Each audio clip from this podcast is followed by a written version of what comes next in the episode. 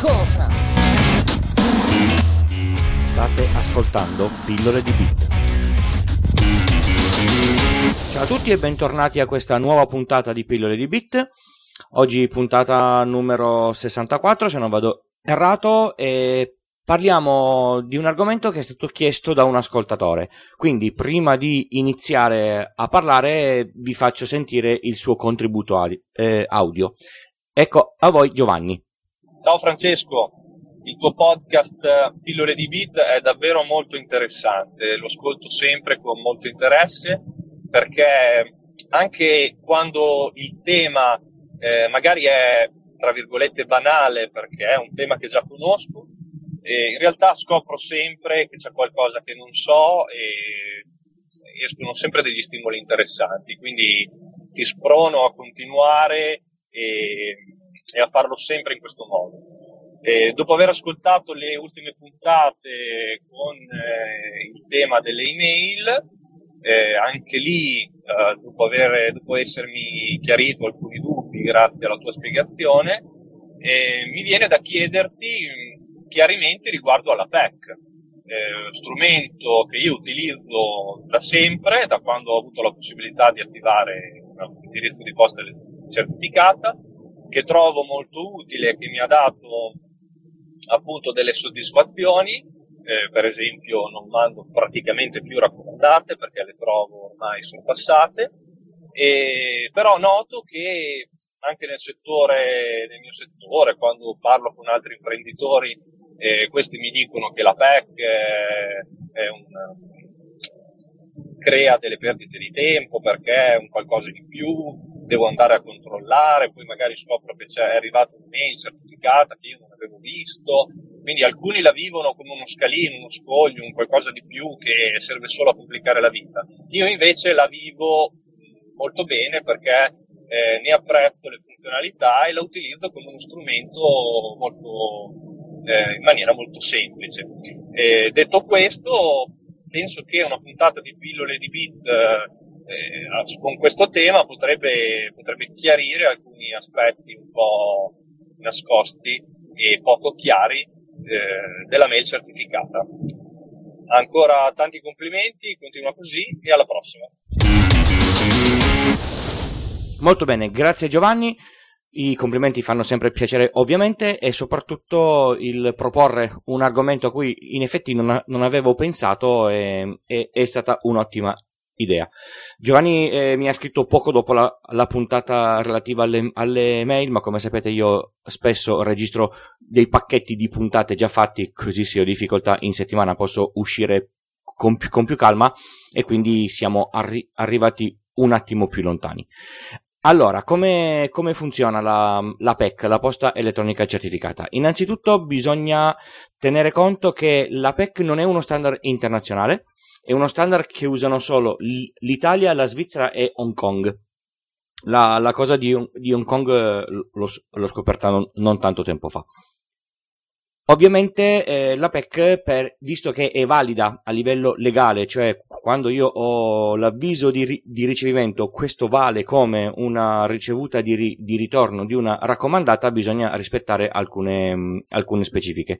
Innanzitutto nella posta normale tutti quanti possono crearsi un server di, di, di posta, hanno il loro dominio, in teoria anche se non ce l'hanno, visto che si può falsificare il, il mittente in uh, mille modi diversi eh, chi vuole fare da server di posta PEC deve certificarsi eh, presso lo Stato italiano. C'è un ente che, mm, che, prevede queste cose qua e soprattutto bisogna essere una società con alcune caratteristiche ben particolari per poter essere accettati. Non, non vado troppo nel legalese perché non è il mio campo e non ne so tantissimo.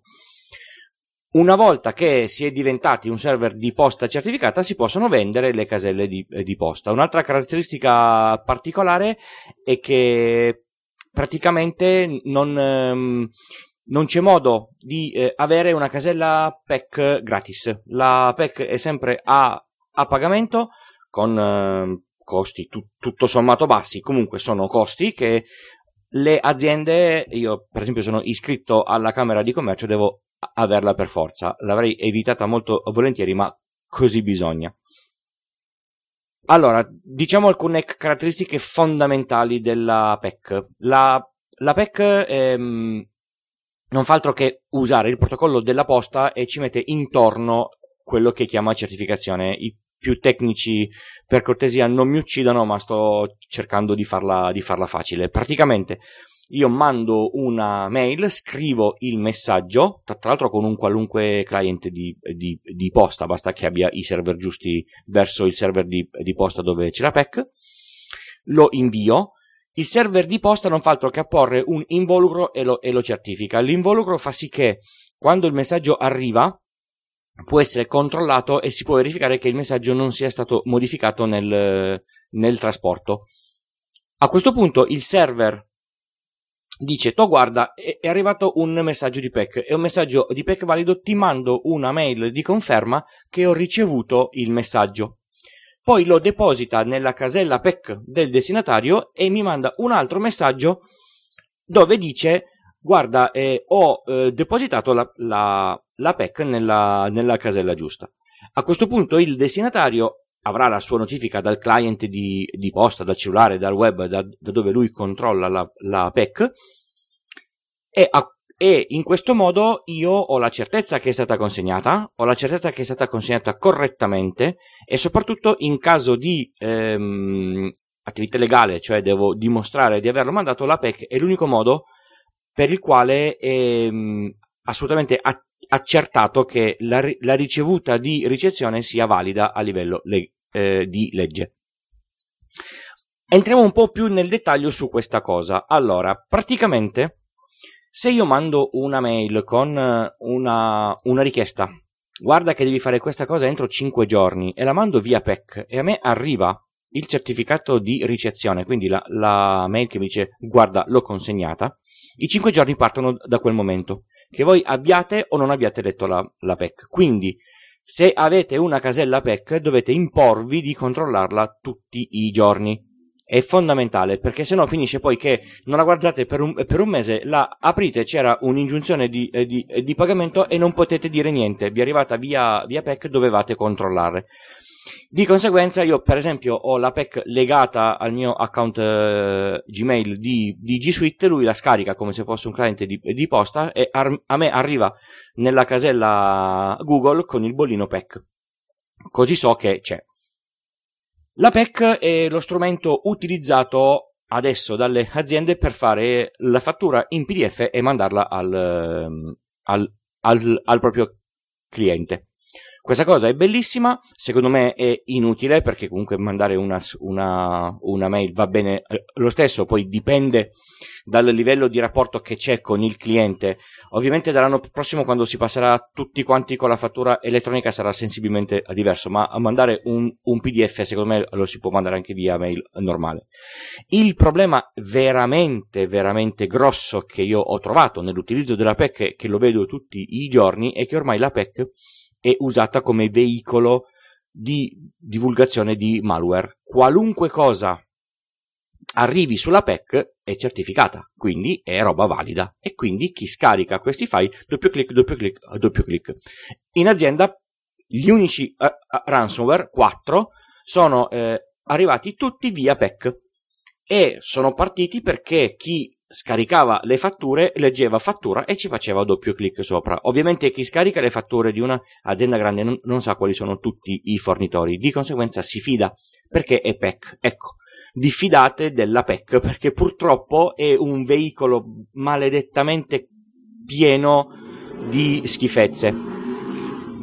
Scusate, la, la motocicletta non sono io. E a questo punto eh, chi vuole mandare i, mm, i, virus si crea la casella PEC e quindi vi manda oh, eh, una mail PEC con, con, una fattura con un uh, virus sopra. In teoria si potrebbe eh, riuscire a risalire da chi, da chi l'ha mandata perché ovviamente se io la compro c'è una fattura, c'è un, c'è un, c'è un pagamento, ma chi scarica le PEC normalmente non legge neanche anomalia messaggio nel, nell'oggetto e quindi scarica. Quindi attenzione a quello che vi arriva sulla, sulla, sulla PEC. A questo punto diciamo le cose buone. Ho dato disdetta a Tim mandando loro una, una PEC. E questo vuol dire che non ho dovuto stampare un foglio, non ho dovuto firmarlo, n- non sono dovuto andare in posta, fare la coda, spendere 5 euro e, e rotti per la raccomandata, con la, con la, con la ricevuta di, di, di, di, ritorno, eccetera, eccetera. Ho mandato la PEC, ovviamente Tim non mi ha mai risposto, ma poi al, alla fine la, la linea me l'ha, me l'ha disattivata e io non ho speso niente se non l'acquisto della PEC annuale che comunque devo ottenere per forza. Mi arrivano giusto le, le, le mail della Camera eh, di Commercio per il rinnovo del, del bollo, tutto lì. Se si ha eh, gente con cui ci si scambia PEC è una cosa comoda perché il fatto di non dover mandare raccomandate è sicuramente un abbattimento dei, dei, dei costi. Secondo me la PEC, non essendo standard internazionale, è una cosa un po' fatta così. Non, non apprezzo molto l'utilizzo, non, apprezzo molto come è fatta. Insomma, non è proprio una, una cosa che a, me, che a me piaccia tanto. Diciamo che ce l'ho da qualche anno e l'unica volta che mi è servita davvero è stata uno per chiedere a un cliente un pagamento di una fattura che non mi ha fatto perché tanto poi è, è fallito e l'altro per dare disdetta a, a Tim. Quindi secondo me a livello dei piccoli serve veramente a, a poco. Per esempio, a livello aziendale, con alcuni fornitori, alcune modifiche di contratto, chiusure, aperture si fanno tutte via, via PEC, così in caso di necessità comunque il documento resta. Una cosa che è importante, purtroppo le caselle PEC sono di una certa dimensione, non sono come quelle di Google che fanno 30 giga sono delle caselle da 1 giga, 2, 2 giga. Se uno usa tanto le PEC e soprattutto manda tanti documenti, ovviamente nella PEC resta quello che hai inviato e quello che ti hanno mandato, quindi lo spazio cresce. Visto che la legge prevede di tenere tutto per 30 mesi, è importante avere una quantità di spazio sufficiente per la PEC per evitare poi che qualcuno ci mandi la, la PEC e ci torna un, un messaggio di gli torna un, un messaggio di errore perché c'è la, c'è, la, c'è la casella piena. Ecco, Forse questa è un'altra cosa da tener conto quando aprite una casella PEC. Se pensate di avere tanti documenti, magari, e, e soprattutto non avete una archiviazione a parte, tipo non fate come fanno in certe aziende che arrivano le fatture via PEC e le stampano,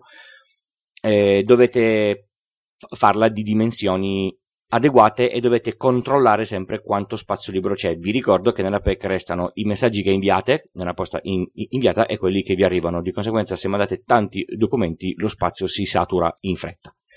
Bene, spero di aver eh, detto tutto quello che mm, c'era da, da dire sulla, sulla, sulla PEC.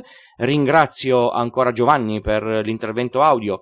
E, mm, e per, lo, e per lo spunto per fare questa puntata qua direi che noi ci leggiamo sul gruppo Telegram.